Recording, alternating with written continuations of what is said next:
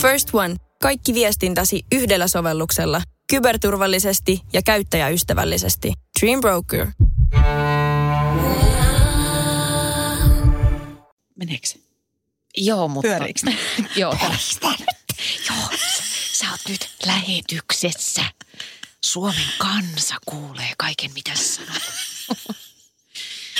Joo, täällä ammattilaiset, tosi ammattilaiset. Yhteensä 60 vuoden kokemus Mm. median. Eikä kuulu, ei missään. Mistäpä päästäänkin ehkä tämän Aivan. päivän aiheeseen. Onko meillä mitään ammattitaitoa tai osaamista? Mutta tämähän on siis, äh, Anna, siis aihe, jota, tänään lähestytään, niin tämähän on tullut, tämähän ei ole meidän päästä. Eli emme No sitäkään ei osata. tietenkö, kun ei sitäkään edes omiin, oman ohjelman aiheita osata keksiä. Huijareita, saatana. Kaikki tyy. Niin, eli meidän aiheena tänään on huijarisyndrooma. Perho ja Pääskysaari. Perho ja Pääskysaari. Jauhaa elämästä pintaa ja syvällistä. Juttu on timanttiin, välillä toivot, et ne pitäis turvat. Tämä on Perho ja Pääskysaari podcast. Mikä on podcast, en tiedä, mutta täällä porskutetaan toista tuotantokautta. Ja siinä mielessä ollaan Anna Perhon kanssa laiskoja, että ollaan kysytty meidän kolmelta Instagram-seuraajalta. Mm. Onko niitä noin kolme, Anna? Ee, joo, plus meidän äiti Joo. Leena. Joo. Leenalle terkkuja. Niin kysyttiin, että eh, jos on erehtynyt kuuntelemaan meidän ekoja jaksoja, niin mistä teemoista haluaisi lisää, lisää keskustelua. Ja nousi tämmöiset työelämän aiheet, että niitä toivottiin lisää. Ja sitten tuli ihan selkeästi yhdessä, ainakin yhdessä viestissä tämmöinen luettelo ja sieltä poimittiin sana huijarisyndrooma. Joo, ja se liekitti heti. Kyllä, tästä meillä on paljon asiaa. Ää, Anna, mä haluaisin ensin kuulla, että mitä sä väität huijarisyndroomasta.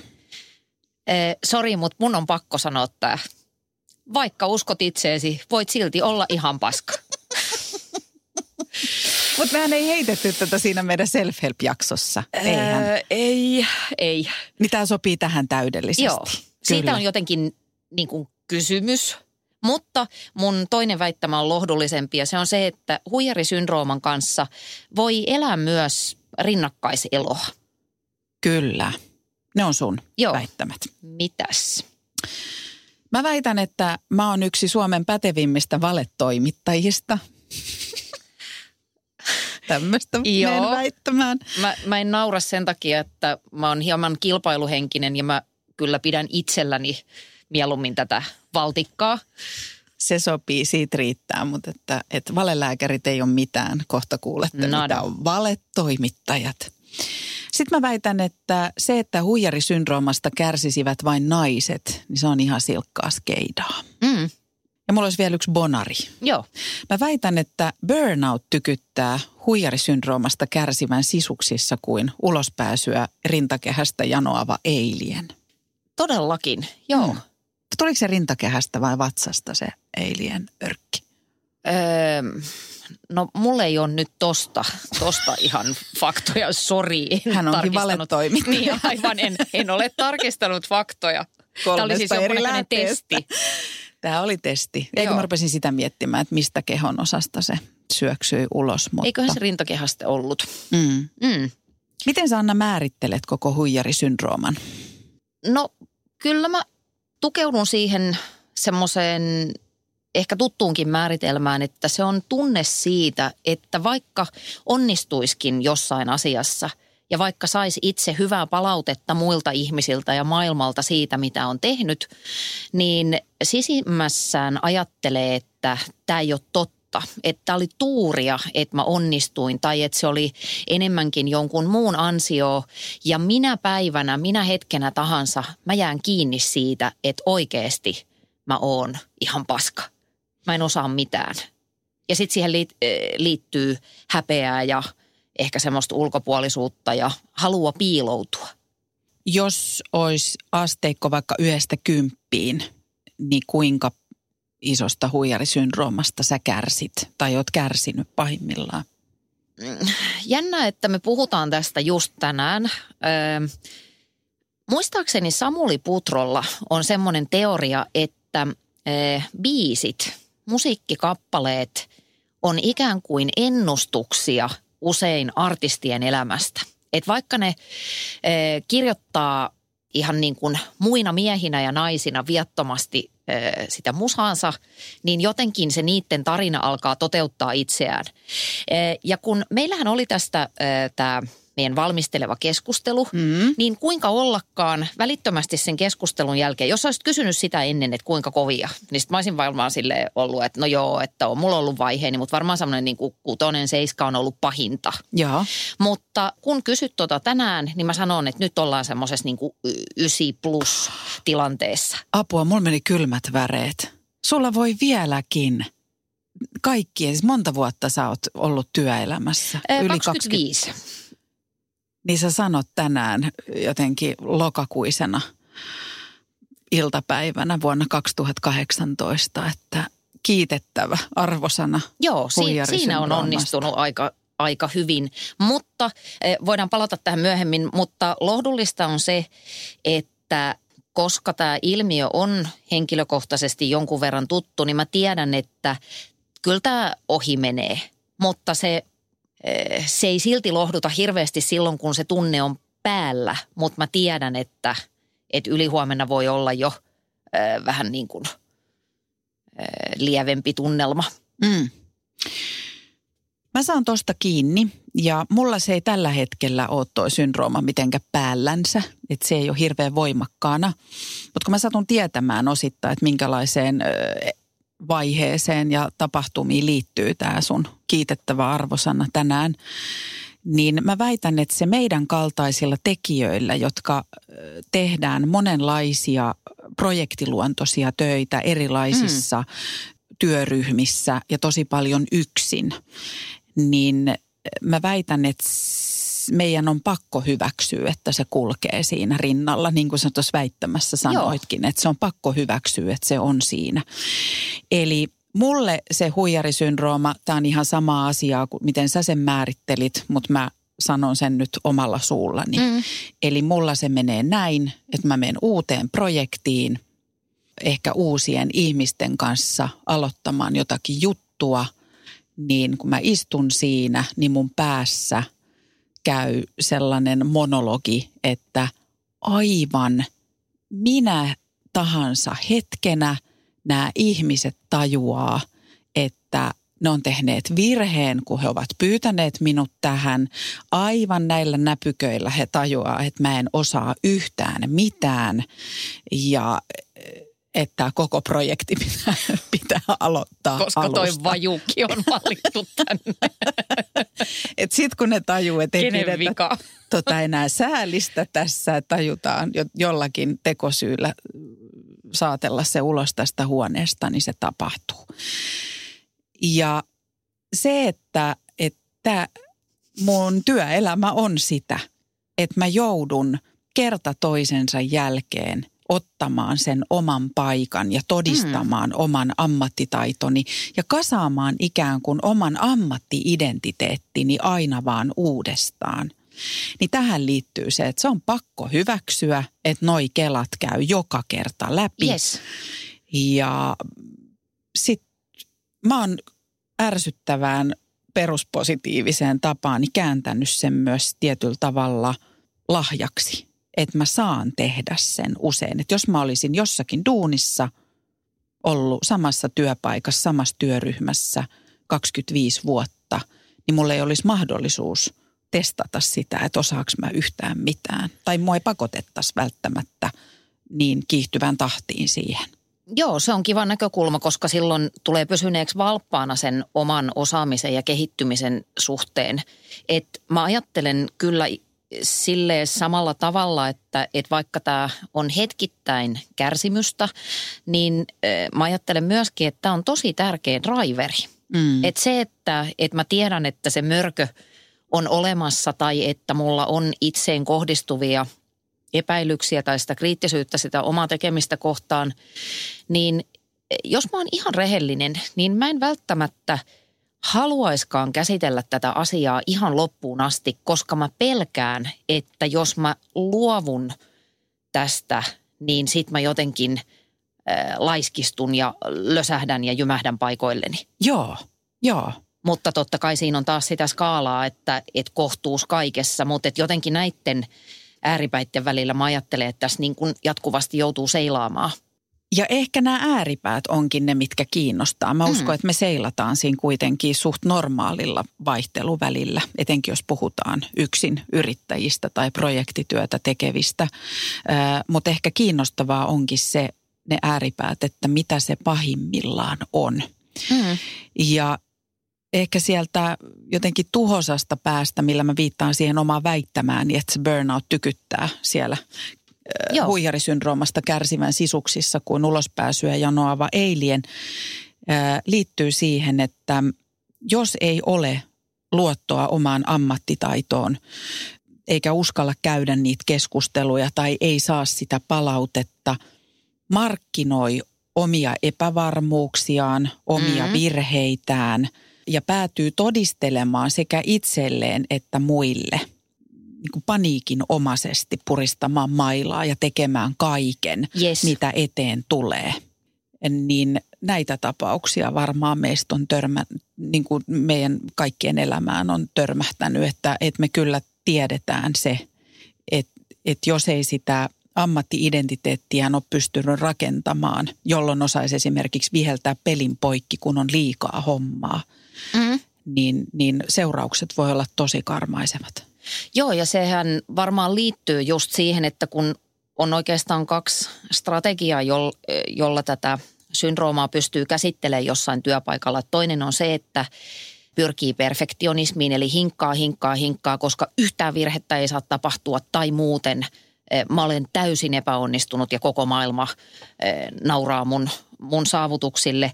Tai sitten sitten toinen jännä piirre on semmoinen lykkääminen. Että mua pelottaa niin paljon sen asian aloittaminen, että mä äh, niin kuin lykkään sitä viimeiseen asti ja sitten paniikissa pienellä riskillä. Joskushan sitä voi venyä ihan ällistyttävinkin suorituksiin äh, siellä viime hetkellä, mutta joka tapauksessa se tekeminen on aina yhtä epämiellyttävää – ja tuosta tulee mieleen myös ikään kuin se vastuunpakoilu. Tätähän Joo. arkikielessä se huijarisyndrooma. Tässäkin kun juteltiin porukalla toimituksessa ennen kuin tultiin tekemään tätä podcastia, niin ensinnäkin tuli kysymys, että mikä se huijarisyndrooma on, mm. miten se määritellään.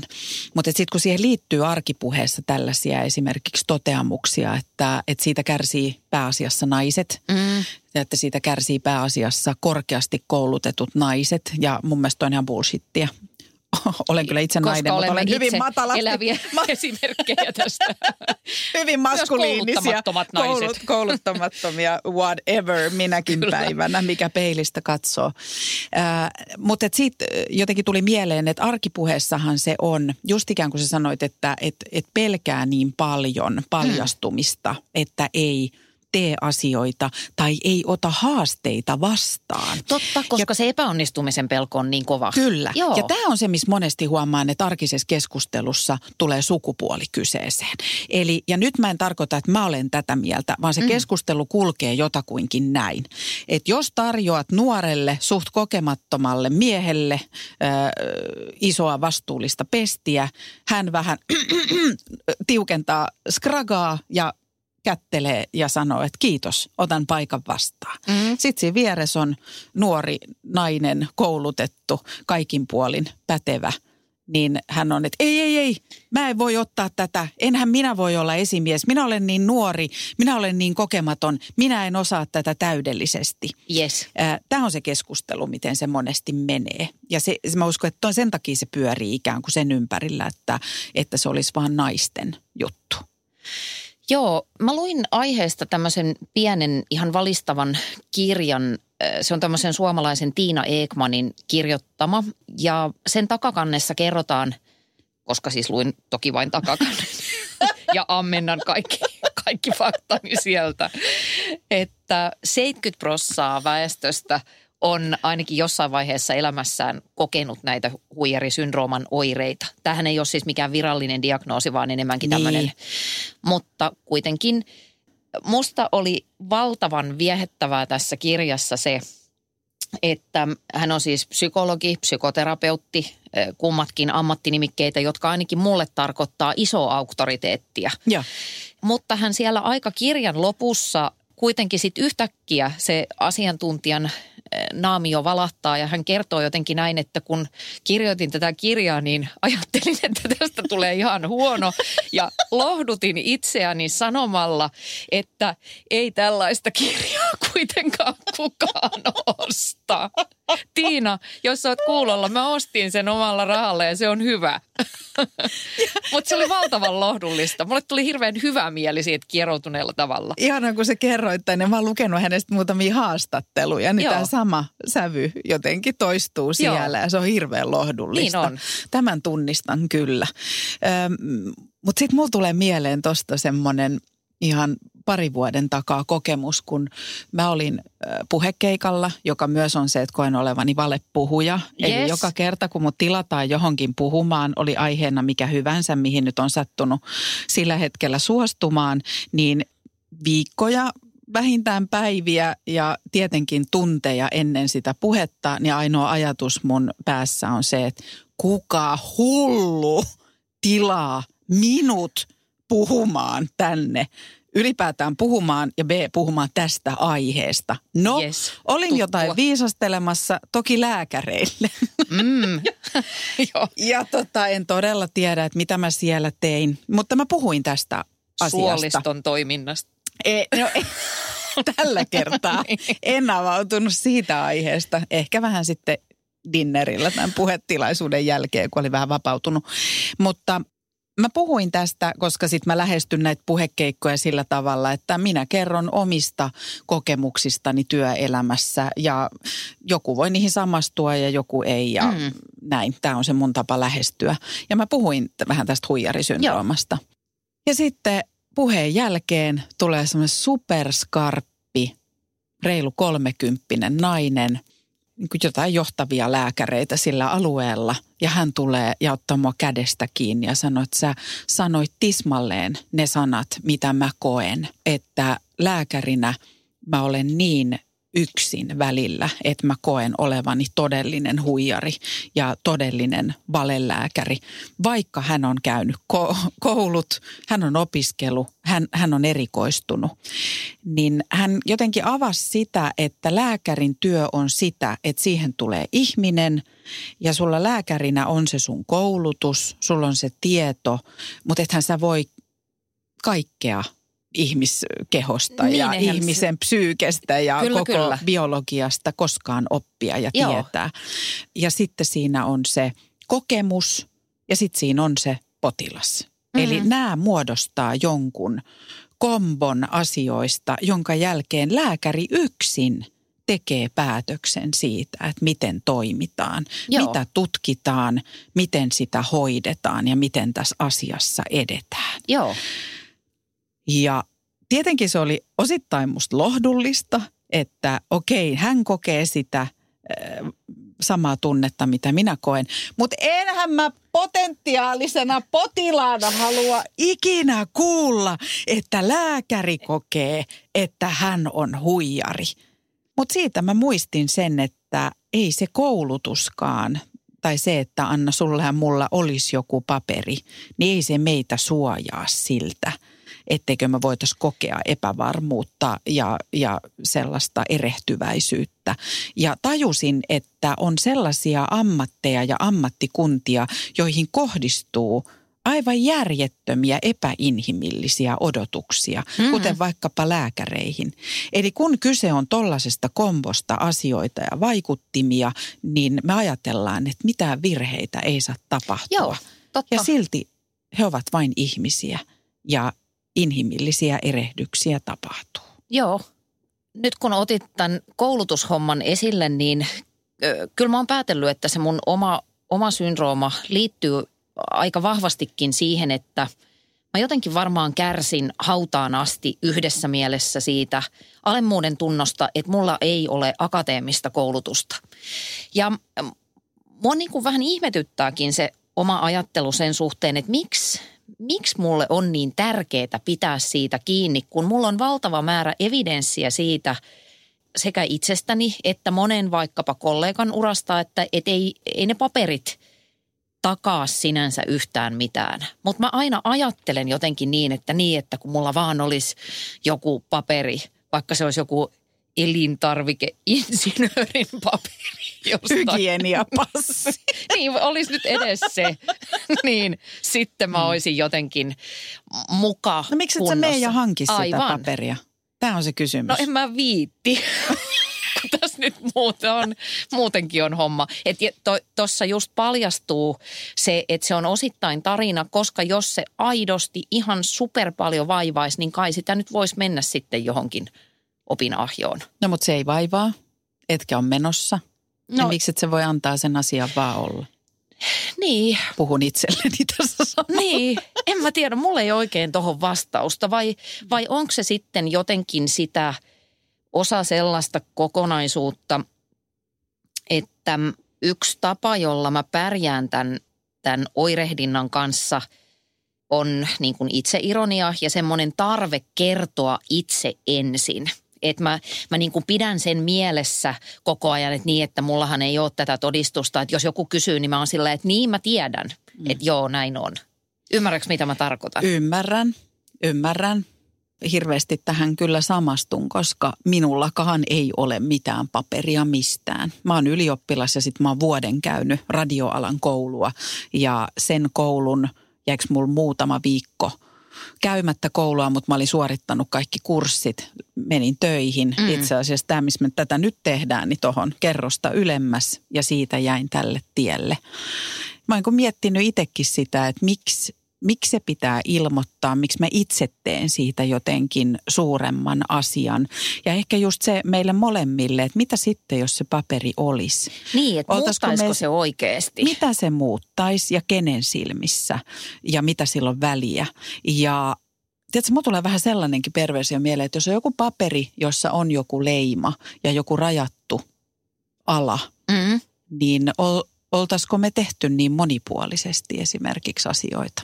Nythän me voidaan niin kuin valeviisastella, tehdä ihan mitä huvittaa ja katsoa, että meneekö Tuleeko niin tästäkään taas mitään? ja, eihän siitä tule, mutta aina me vaan Voi palataan kokeilla. takaisin ja tehdään. Mutta toihan on kiva kela, että vä- välttämättä, tai siis tykkään tulla mukaan tähän, tähän perversioon. Tule tänne. Oh, ovet, ovet ovat auki.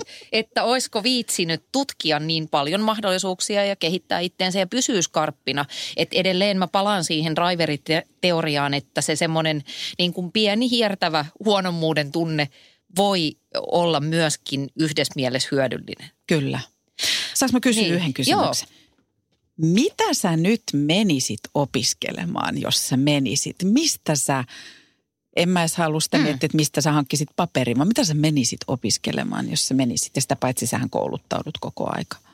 Niin, mutta sitten taas siinä on se, että no ei se ole mitään oikeeta. Onhan se. Niin, mi, mutta mitä sä niin. Niin. Nyt menisit yliopistoon opiskelemaan, jos sä menisit?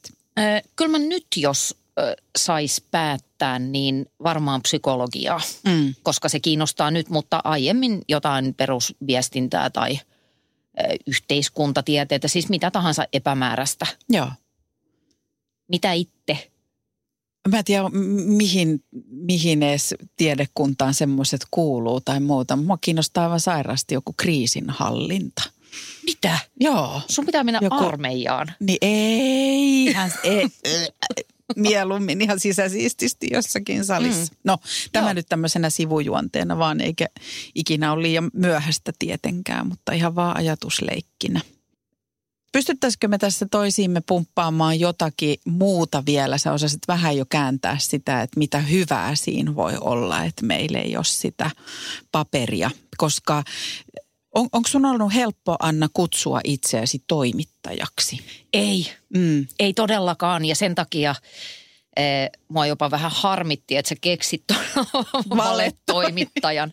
Et itse asiassa mulle kävi sillä tavalla, että et joo, e- en kyllä aina oli jo- jotain se, no mä nyt vaan tämmöistä näin, koska tähän syndroomahan kuuluu myöskin se oman tekemisen eh, alituinen väheksyminen. Juuri näin. Se, että niin kuin ilmoittaa, että mä en ole mitään, mutta et mä oon nyt muuten vaan jotenkin fiittaamassa tässä tuotannossa tai niin kuin on tämmöinen narri. Tavataan catering-pöydän ääreen. Sinä siellä toisella puolella ja minä täällä. Ei todellakaan ole ollut helppoa ja sitten kun mä oon tässä vaihtanut sille osittain raidetta, että nythän mulla on, mä en, mä en melkein pysty sanoa tätä edes ääneen, mutta nythän mä olen siis... Sano se, sano se. No tämmönen, tämmönen. Valmentaja Maakari. Valmentaja, siis tämmönen puoskari. Olet se valmentaja Maakari. Joo. Apua, mä punastun. Mä en koskaan punastu, mutta nyt mä punastun. No niin, Ah, uh. eli siis... yeah. Joo, mutta on Anna ollut se aika vaikeaa. valmentelee. Niin, niin, valmentelee ja toimittelee ja minä on tämmöinen taivaanrannan maalari, joo, he, he. Mm. Mites sulla? Ootko? Niin. niin. No mulla liittyy tuohon toimittaja, että saanko Joo. sanoa, että olen toimittaja. Mä oon joutunut, mä oon joutunut käymään nämä kehityskeskustelut itseni kanssa, Mm. mm. että miksi mä saan sanoa, että mä oon ollut toimittaja ja olen toimittaja edelleen. Ja, ja se on semmoinen, että mä oon tajunnut sen, että sitä ei voi määritellä kukaan muu. Ja mä oon tajunnut sen siitä, että Mä määrittelen sitä tällaisilla asioilla, että mä koen olevani identiteetiltäni, työidentiteetiltäni ennemmin kysyjä kuin vastaaja. Mm-hmm. Eli mua kiinnostaa monet asiat elämässä. Sitten mä oon tajunnut sen, kun mä aikaisemmin luulin, että kaikilla on kyky etsiä samat asiat ja samat tiedot ja samat tarinat ja osata kertoa ne samalla tavalla. Mm-hmm. Ja sitten mä oon tajunnut tässä niin yli 20 vuoden aikana, että, että kyllä kaikille tapahtuu asioita ja kaikki maailman tieto vaikka World Wide Webissa on kaikkien saatavilla, mutta ää, mun ammattitaito on se, että mä osaan etsiä ja löytää asioita Joo. ja sitten pukea ne, Paketoida johon, ne, paketoida joo. ne kulloinkin tarvittavaan muotoon. Joo.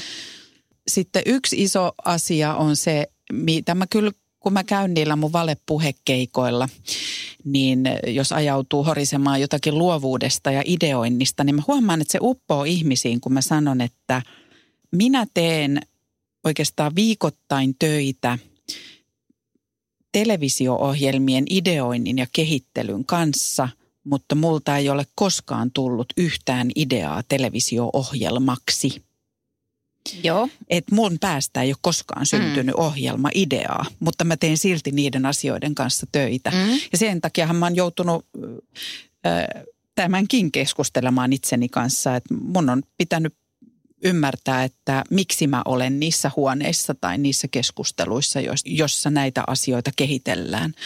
Niin mä ajattelin, että vaikka multa ei tule, me vähän viitattiin tähän siinä luovuusjaksossa, että Mm. vaikka mä en ole se ropellihattu, jolta ne kirkkaimmat kiteytykset tulee, niin mä osaan yhdistellä asioita, mä osaan kuulla hyviä ja huonoja, niin kuin tunnistaa hyviä ja huonoja ideoita ja näin. Ja yhdistää asioita, esittää ne tavoilla, että joku muu ymmärtää ja näin. Eli tämmöisiä juttuja on joutunut käymään läpi. Ja mä en tiedä, Anna, mennäänkö me ollenkaan tähän kirjailijasanaan, koska sitä mä en käytä myöskään. Tulee vähän pikkaseen oksua suuhun ja soijaa kainaloon ja punaa poskille, jos mä ikinä käyttäisin itsestäni nimitystä kirjailija. Niin jos sä oot valmentelija tai valmentaja puoskari, mikä se on, niin, niin mä olen kirjoittaja. Joo. Joo, ihan sama. Mulla on siihenkin ihan semmoinen oma lause, että pidän, että oikeat kirjailijat ovat sellaisia kuin Sofi Oksanen tai Jari Tervo, että niin kuin lopettakaa toi. Eh, Joo, siis jos joku joo, muu näin. tittelöi tällä tavalla. Ja kyllä mä siihen on niin kuin kiinnittänyt huomioon tässä omassa toiminnassa, että kun tähän liittyy just tämä vähättelyn agenda, niin vaikkapa itsekin näissä valepuhujan hommissa, niin varsinkin alkuaikoina, niin mulla oli oikein semmoinen niin kuin oma osio. Tiedätkö kun vaikka joku amerikkalainen talk show alkaa, niin siinä on sellainen monologi, missä se juontaja kertoo Joo. hyviä vitsejä. Ja. Niin mulla oli tämmöinen siis suorastaan osio, en nyt tiedä kuinka tietoinen, mutta aina mä sen kuulakärkikynällä niin kuin kirjoitin siihen printattujen muistio, muistiinpanojen päälle, että muistakaa nyt kuitenkin, että minulla ei ole oikeasti mitään koulutusta ja olen vain tällainen. Ennen kuin mä jotenkin tajusin, että kyllä tämä fake it till you make it, niin kyllä se vähän on totta, että kannattaako sitä omaa oksaa niin, kuin niin voimallisesti sahata. Että voisiko mä luottaa just siihen, vaikkapa siihen kuuntelijaan, että kyllä se sitten tekee siellä päänsä sisällä sen tuomion, jos on tehdäkseen. Juuri näin. Here, here. Minä kuulen. Sä muuten mulle. tähän fake it till you make it No sitä jäin juttuun? tässä miettimään. Niin. Sehän on aina se lause. Ja tämäkin olisi sinne meidän self-help-jaksoon kyllä kuulunut mm. oikeastaan. Ja kyllä sä sanoit ehkä oikein, että kyllä se osittain. Siinä on jotakin totta.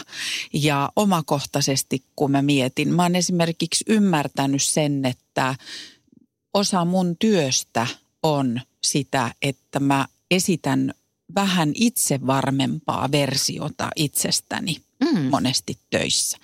Eli, ja mä uskon, että tähän kyllä voi samastua vaikkapa kaikissa asiakaspalveluammateissa olevat ihmiset. Eli eihän meidän toimenkuvaan kuulu se, että me mennään omia lapsuuden traumojamme tai edellisillan niin kuin huonosti mennyttä tanssituntia avautumaan sinne asiakkaille tai näyttämään pitkää naamaa.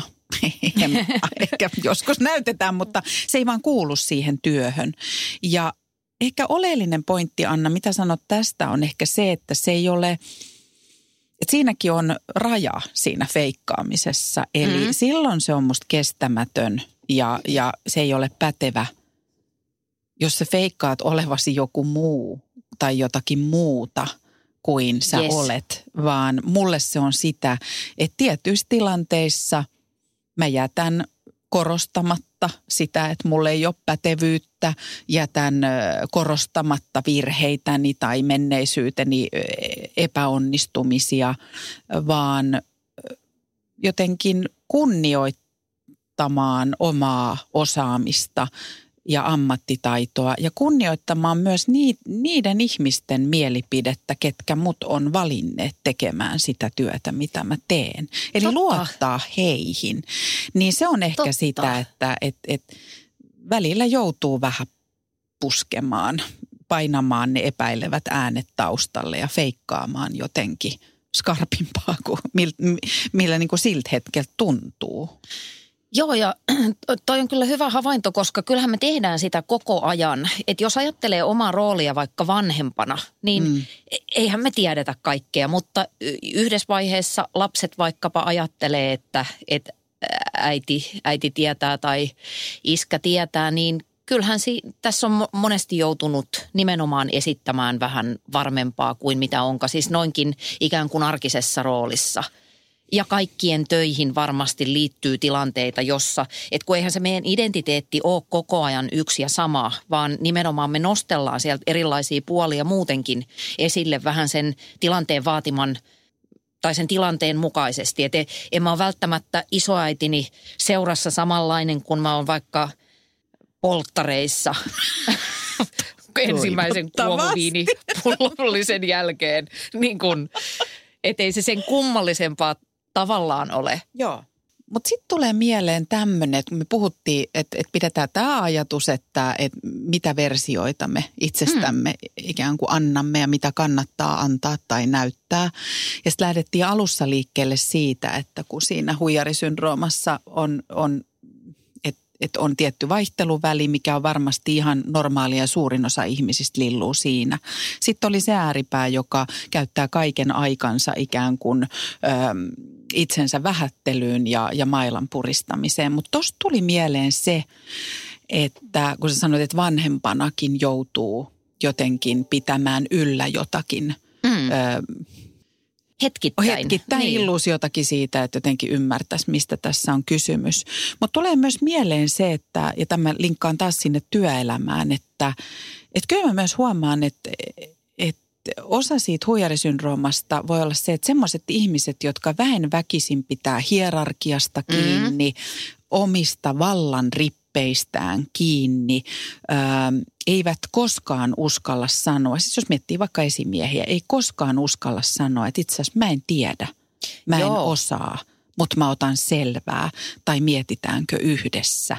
Niin mietin, että, että jos tällä tavalla toimii ja semmoisella kovuudella, pelolla, toisten alaspäin painamisella yrittää nostaa itseään ylöspäin, niin kyllähän se on yhtä lailla mun mielestä merkki, että pelkää paljastumista. Joo, että toihan on yhdellä tavalla yksi piiloutumisen muoto, että mä piiloudun sen taakse, että mä aiheutan muissa pelkoa tai Joo. jotenkin Joo. rakennan sellaista muuria – kaikki tietää sen tyypin. Mä käytän semmoista määritelmää kuin ihminen, joka toimii kapasiteettinsa ylärajoilla. Ja sillä mä tarkoitan sitä, että et voi olla hyvinkin fiksu tyyppi, mutta sillä on just tämä syndrooma aika vahvasti päällä, eli pelkää niin paljon epäonnistumista ja virheitä ja niin paljon ilmeisesti tarkastelee itseään ulkopuolisten silmin, että kaiken pitää olla täydellistä jatkuvasti.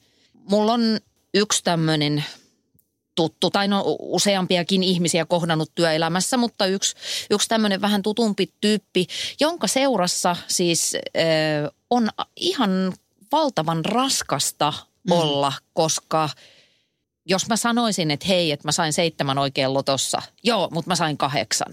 Tiedätkö että, oh. että kaikki on jatkuvasti oltava parempaa kuin muilla, etten mä jää kiinni jostain ja sitten paljastuisi, oh. että mä oon inhimillinen olento. Ja silloin ollaan kyllä jo niin övereissä, että se ympäristö alkaakin suhtautua näihin ihmisiin nuivasti sen takia, että se on vaan niin rasittavaa. Kyllä.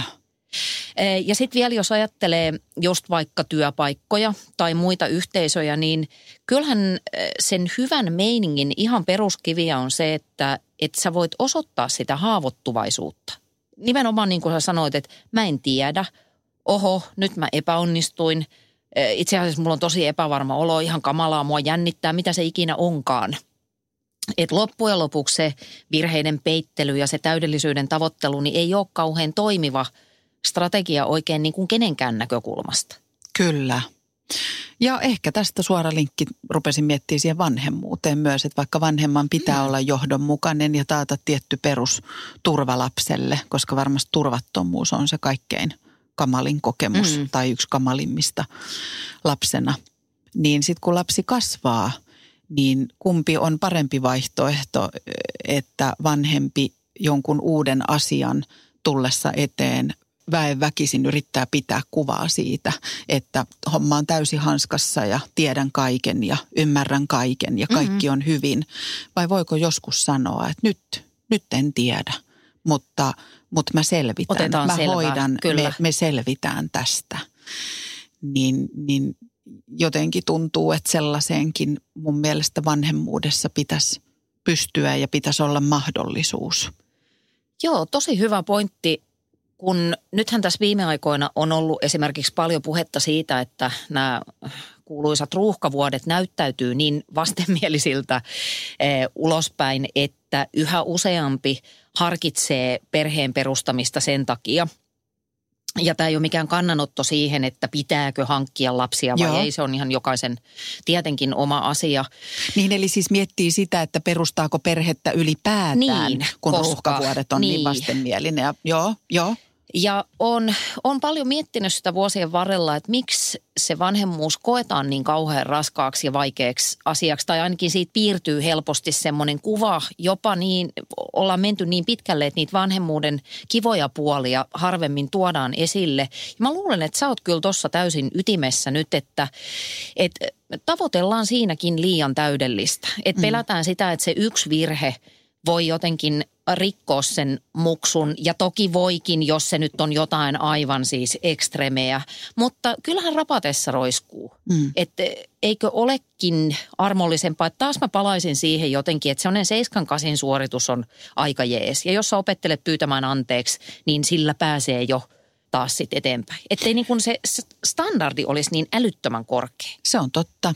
Ja sitten täytyy muistaa, että kun lapsi tai lapset kasvaa, niin tämä on klisee, mutta musta se on totta. Myös ne opettaa. Eli voi mm. myös sanoa, että en tiedä, kerro mulle. Niin, ja sitten mietitään toden yhdessä. totta. Eli, eli siinä on myös tämmöinen vastavuoroisuus. Eikä se tarkoita, että olisi epäonnistunut vanhempana tai ihmisenä, mm-hmm. kuten kuitenkin loppujen lopuksi terapiassa tulee tilittää, että näin on Niin. kuitenkin No meidän käynyt. vikaan se kuitenkin on, niin se, ihan sama. antaa mennä. Kyllä, juuri näin.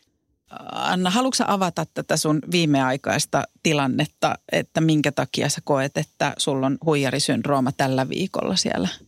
Ysi, oliko se ysi, ysi plussassa vai Kyllä. ysi puolessa? Tosin no. nyt mulla on jo semmoinen niin kuin ysi Miikka, että se on tässä vähän lieventynyt tämän keskustelun aikana, mutta Mhm. mm-hmm. se liittyy tähän äh, valmentajamaakarointiin.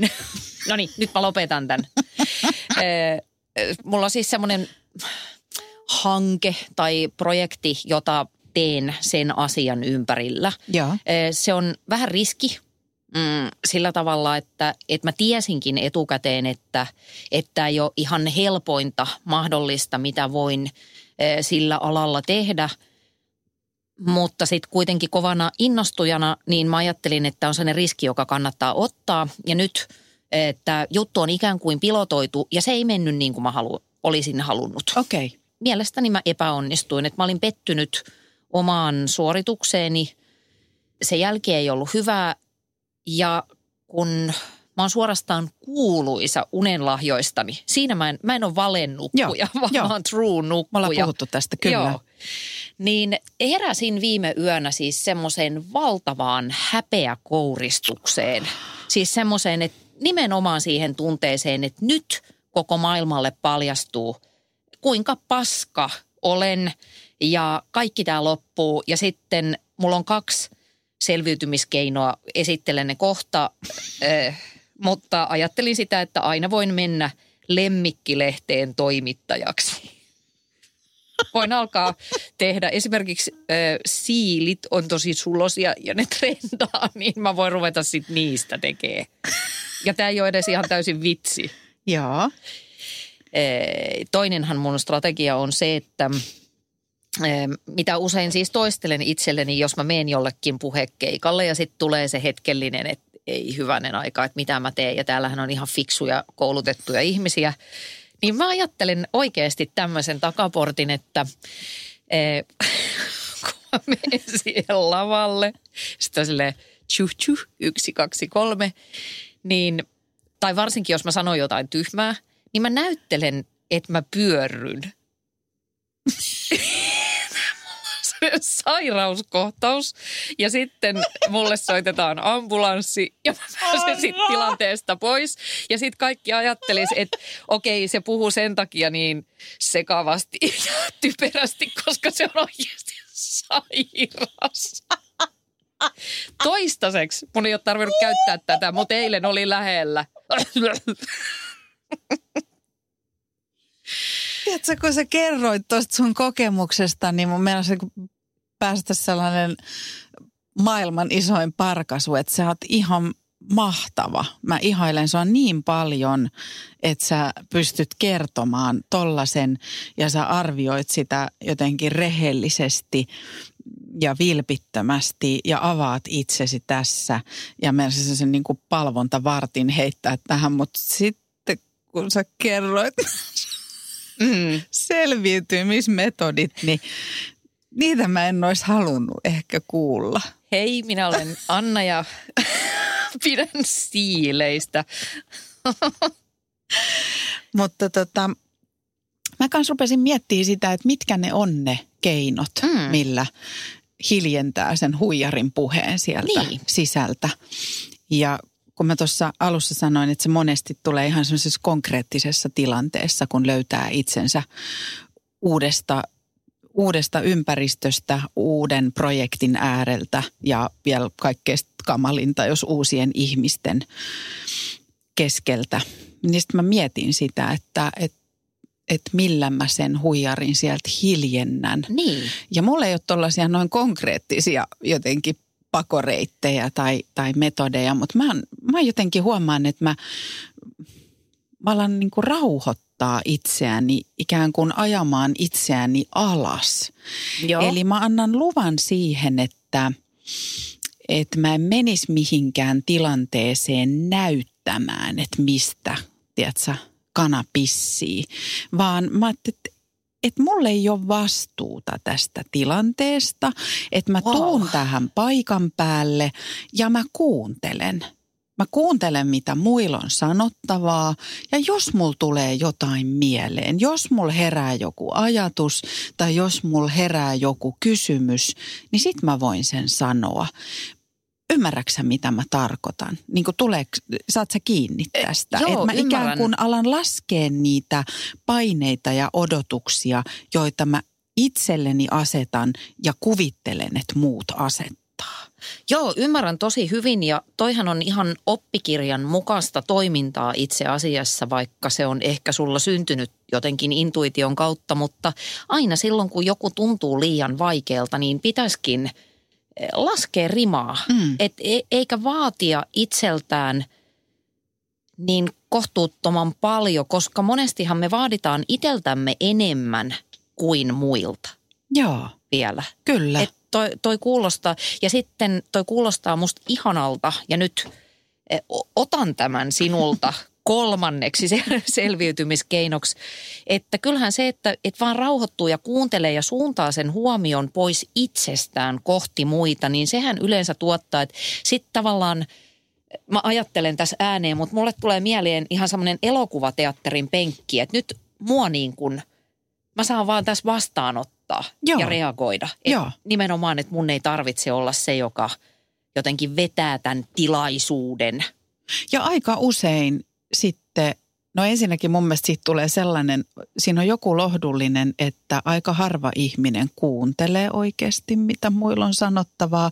Ja tosi usein sieltä syntyy jotakin. Mm. Joku ajatus pälkähtää päähän, joka ehkä sitten saa pidettyä yllä illuusiota omasta, omasta osaamisesta, että kutsutaan myös seuraavaan palaveriin. Niin, niin mä huomaan, että semmoinen on jeesannut mua. Hei, saanko mä vielä kysyä tosta? Toi, Joo. toi kiinnostaa mua ehkä, koska olen juuri nyt niin patologisessa tilassa, niin eikö sua pelota tai, tai missä määrin se pelottaa se irrottaminen siitä vastuusta, että ei tämä ole mun kontolla, meneekö tämä palaveri tai asia nyt just. Ehkä siinä sitten sellainen perus, perustylsä, kliseinen kysymys, että mikä on pahinta, mitä siinä voi tapahtua, Mm. jos, jos sitten jotenkin kukaan muukaan ei ota sitä vastuuta tai se ei vaan lähde liikkeelle ja lähde lentoon. Ja mulla tulee mieleen, että oon mä tällaisiskin ollut.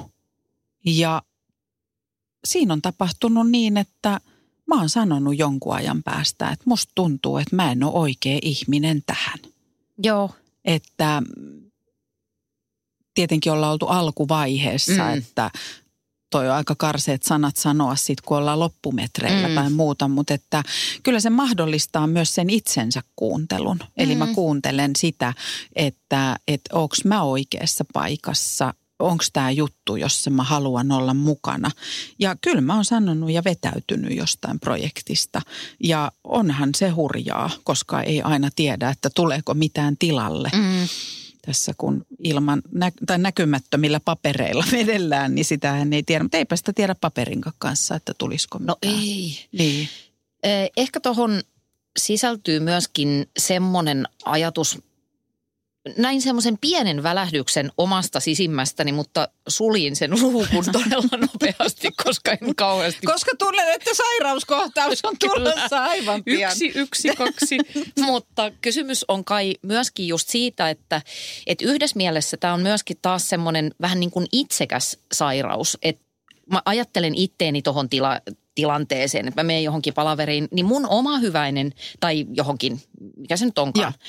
niin mun oma hyväinen ajatus on jotenkin se, että no niin, että nyt jengi odottaa multa jotain niin kuin messiastekoja, mikä on ihan hölmöä, että sil, sähän oot vaan niin kuin yksi, yksi ryhmästä Että miksi, sen, miksi mä edes ajattelen niin, että mun täytyisi nyt tähän tuoda joku niin kuin sade, olla se sateentekijä.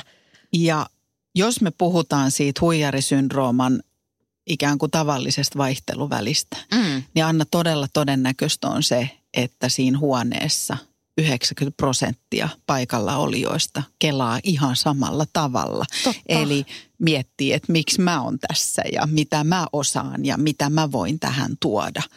Niin se siitä tekeekin absurdia, että jos kaikilla on niin helvetin kova kiire miettiä vaan sitä, että, että apua kohta mä paljastun, niin, niin sehän vie fokuksen pois siitä, että pitäisikö nämä paukut laittaa tähän, mitä me ollaan täällä tekemässä.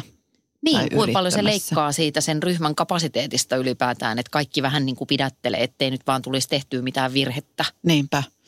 Jotenkin mä mm. haluaisin, että, että nyt jos siellä joku kuuntelee sellainen, joka on silleen, pyh, minä en ymmärrä yhtään, mistä tässä puhutaan. Minä en koskaan ajattele näin, että minä kyllä tiedän oman arvon ja oman osaamiseni ja sitä ei voi kukaan minulta koskaan ottaa pois. Niin semmoistakin olisi kiinnostava kuulla. Hmm, Paavo Väyrynen esim. Pyydetään vieraaksi. Paavo varmaan on muuten. Voi, voiko olla? Onko hänellä ollut semmoinen hetki? Paavo, nyt jos kuuntelet, niin haluan tietää.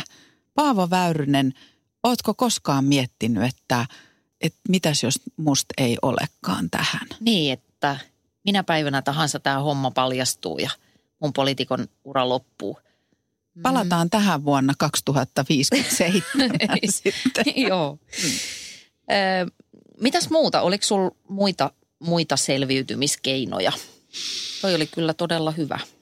No ehkä se on sitten, jos miettii sitä riskiä siellä, siellä että jos vaan korostaa omia heikkouksiaan, omia epävarmuuksiaan, niin, niin jotenkin se semmoinen kamppailu sen kanssa, että miten pysyy nö, pysyä nöyränä, mutta olla ikään kuin pienentämättä itseään mm. turhaan. Ja tässä mä puhun Anna sulle ja mulle myös, Joo. että kun niin kovasti pelkää sitä, ettei kukaan ajattele, että mitä toi tuossa leijuu ja Niin, tulee luulee tänne, olevansa. mitä toi luulee olevansa, niin sitten tunnistaisi myös sen riskin, mikä siinä on. Että kyllä mulla on semmoisia hetkiä, että mä koen, että mun ammattitaitoa ja osaamista on, on dissattu ja, ja tulkittu väärin ja oletettu väärin, niin en mä aina saanut suutani auki. En mä ole saanut sanottua, että itse asiassa mä oon tehnyt tätä ja tätä ja toi on väärää tietoa. Vaan mä oon vaan silleen, aijaa, no minä menen kynnysmatoksi makaamaan tuohon Niin semmoinen, että no antaa olla, että ei se nyt ollut niin Mm. tärkeää ja sitten Mm. kuitenkin on vähän nyrkit taskussa. Niinpä. Joo, mutta toi on hyvä kotiläksy. Oliko sulla jotain ihan tuommoisia teesejä siellä loppuun. Mm. minkä kanssa voitaisiin jättää Ee, muhimaa? mulla ei ehkä ole varsinaista teesiä, mutta mä palaisin siihen mun alkupointtiin, että tämän huijarisyndrooman kanssa voi elää sellaista rinnakkaiseloa. Niin, tämän sä väitit, joo. että mä ajattelen, että ehkä tämäkin on, kun tässä on, paljoltihan tässä on kysymys niin kuin tunteista, siitä jotenkin tunteiden ja ajatusten ikuisesta kehästä, niin mä pidän sitä liian vaikeana tavoitteena, että, että nyt mä teen jotain sellaista ja tällaista, että mä en enää koskaan tunne näin. Mä pidän, se on niin kuin liian vaikeaa, mutta mä ajattelen tässäkin, ja mä jankutan tätä joka jaksossa, mutta tässäkin asiassa jotenkin sitä hyväksymistä. Että mussa on tämmöinenkin puoli, että epäonnistumiset ottaa koville, se on inhimillistä. Silloin mä reagoin tällä tavalla eh, ja mietin niin kuin siililehteä, mutta sitten se menee, menee taas ohi. Mm. Ja ehkä myöskin sitten sen, sen muisteleminen tai sen jotenkin ajatteleminen, että, että on tässä nyt jotain tullut tehtyä oikeinkin Niinpä. tyyppisesti. Mulla on tähän ihan konkreettinen neuvo tai semmoinen vinkki, joka on mua auttanut. Öö, mä ajattelin, että mä sellaista ihmistä, joka tunnistaa tänne, että hetkittäin miettii, että mitä hittoa mä täällä pyörin ja teen. Mm.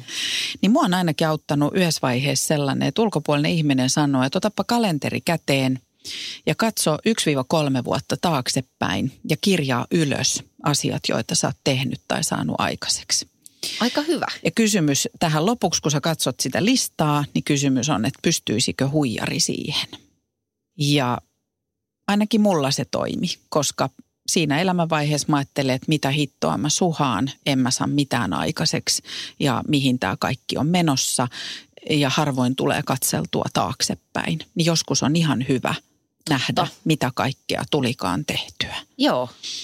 Ja sitten taas se kerran, mutta aina mä sanon tämän joka asiassa, mutta kyllä mä huomaan, että tässä asiassa se, mitä, mitä me puhutaan mm. itsestämme ja itsellemme, itsestämme muille, ja niin silloin tosi iso merkitys. Eli mä taas kerran jotenkin kehottaisin miettimään, että miten puhut itsestäsi, omasta osaamisestasi, ideoistasi, ammattitaidostasi muille, miten puhut niistä itsellesi. Mitä jos et markkinoisi osaamattomuuttasi, vaan listaisitkin omat vahvuutesi? Omat vahvuudet. Kirjoitin nämä kaikki ylös ja nyt ah, olen parantumaan päin tällä erää. Moikka! Moikka! First One. Ensimmäinen kyberturvallinen ja käyttäjäystävällinen videoviestinnän ratkaisu Suomesta. Dream Broker.